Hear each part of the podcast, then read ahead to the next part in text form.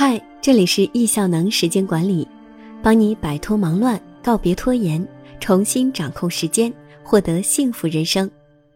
今天要分享的文章，尊卦什么卦？这么一解释就好理解多了。易经共有六十四卦，尊卦是易经中的第三卦，尊代表屯聚，刚柔始交而难生，动乎险中。大亨真，中卦的主卦是震卦，克卦是坎卦。震卦的卦象是雷，也就是我们天地打雷的雷。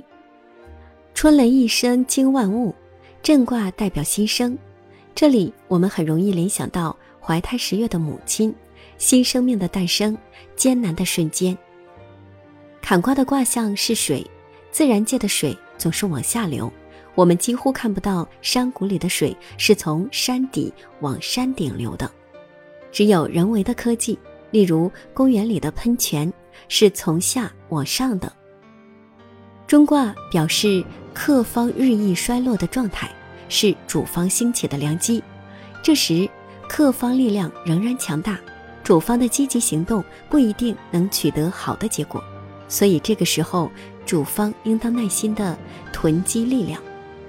中卦正是下震上坎相叠的一个卦，它表示雷雨交加，险象丛生。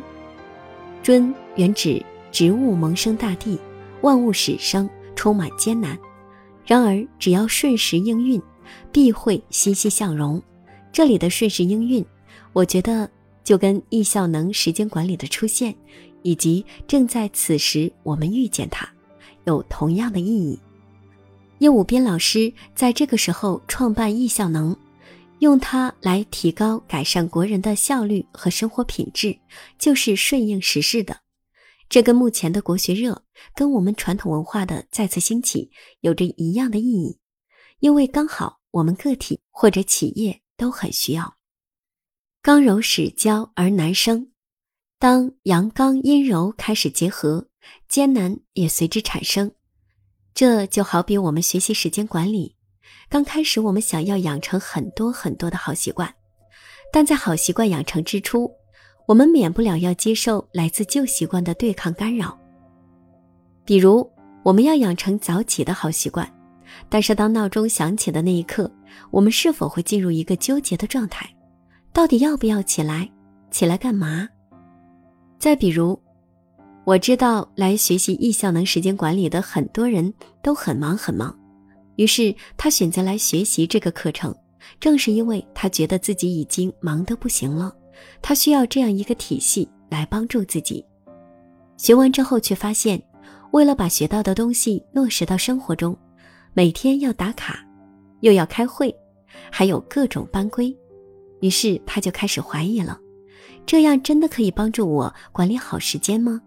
怎么感觉上了课之后时间反而更不够用了？那我还要不要坚持下去呢？这时他就处在好习惯与坏习惯抗衡的阶段，即刚柔始交之时。我们都知道，改变自己不可能一蹴而就，它需要一个过程，一个渐进的过程。那具体该怎么做呢？中卦里说：“动乎险中，大亨真。”翻译成白话文的意思就是，在艰难险阻中变动。如果能够坚持下去，是极为亨通的。也就是说，我们在艰难险阻当中，如果能够守住初心，坚定的走下去，最终一定可以得到我们想要的结果。拿我自己为例，我不喜欢早起，更不喜欢跑步。跑步这件事，在二零一七年八月五号之前，我从来都是心不甘情不愿去做的。但是在参加完易效能时间管理课程之后，我为了改变自己，为了让自己能够更加自律，于是我去跑步了。这真是一个非常磨练意志的过程。万事开头难，但只要敢于攀登，我们就能够去享受，去达到这种大亨真的状态。那么，如何结合易经的智慧，践行好我们易效能的课后九十天，去达到自己的目标呢？首先，允许和接纳自己的慢，就是允许和接纳自己有一个循序渐进的状态，控制自己的速度，不要急着想把很多事情在短时间内完成，欲速则不达，就是这个道理。就好像我最开始接触易效能，跟大部分同学一样，在上完课之后才知道，哦，原来我们可以把大脑里的东西清空，可以列出清单。这个时候，我也才知道有三只青蛙这个东西。在学习之后，我很兴奋，就列了很多清单。可是过了一段时间后，发现这些青蛙我根本吃不完。当青蛙吃不完的时候，我就会产生一种非常焦虑的心理，不知道怎么办才好。而学习易效能的初衷，并不是为了让自己产生这种焦虑的心理，正好相反，我是希望能够通过使用正确的方法和系统，帮助自己减少这种焦虑心理的。这个时候，我通过易经智慧，突然意识到，要控制自己的速度，不能太急于求成，要慢下来，要把列出来的事物拆解成一项一项的小任务，循序渐进的去完成。当我们能够完成自己列出来的事物时，我们就会获得信心，从而进入良性循环。香港著名乐队 Beyond 在他们的光辉岁月里有一句词。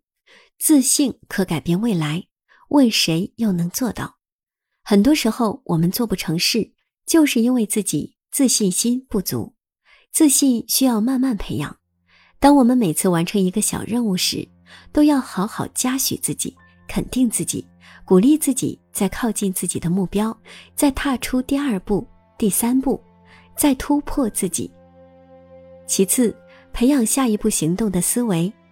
当焦虑情绪产生的时候，我们就要问自己：这件事真的是我要做的吗？我可不可以不做？我可不可以放一放以后再做？我可不可以委托他人来做？当我们面临无法取舍的时候，那就把这件事放进效能清单软件 One To Do S 里的收件箱里，过一段时间再翻看，这时你可能就会发现这件事。我可以不做了，然后你就可以果断的删除掉。当我们确定一件事情必须自己亲自完成之后，还要自问：做这件事我想要的结果是什么？以我晨跑为例，决定晨跑之前，我问过自己要不要做。那时我得到的答案是，一定要晨跑。那么去晨跑，我想要的结果是什么呢？我要的结果就是磨练自己的意志。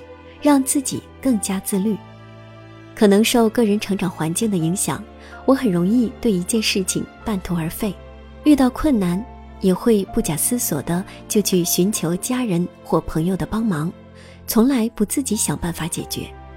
所以，我想通过坚持晨跑来磨砺和改变自己，从而培养出坚持做完一件事情的好习惯。当我们明确做一件事情自己想要的结果后，紧接着，我们就要问自己：我的下一步行动是什么？多一些下一步的思维，这将会给我们达成目标带来至关重要的推进作用。有时候，我们站在起点看终点，会觉得遥不可及，但高效能人士的七个习惯告诉我们要以终为始。当你能真正站在终点看起点的时候，你就会觉得，嘿。一切不过如此。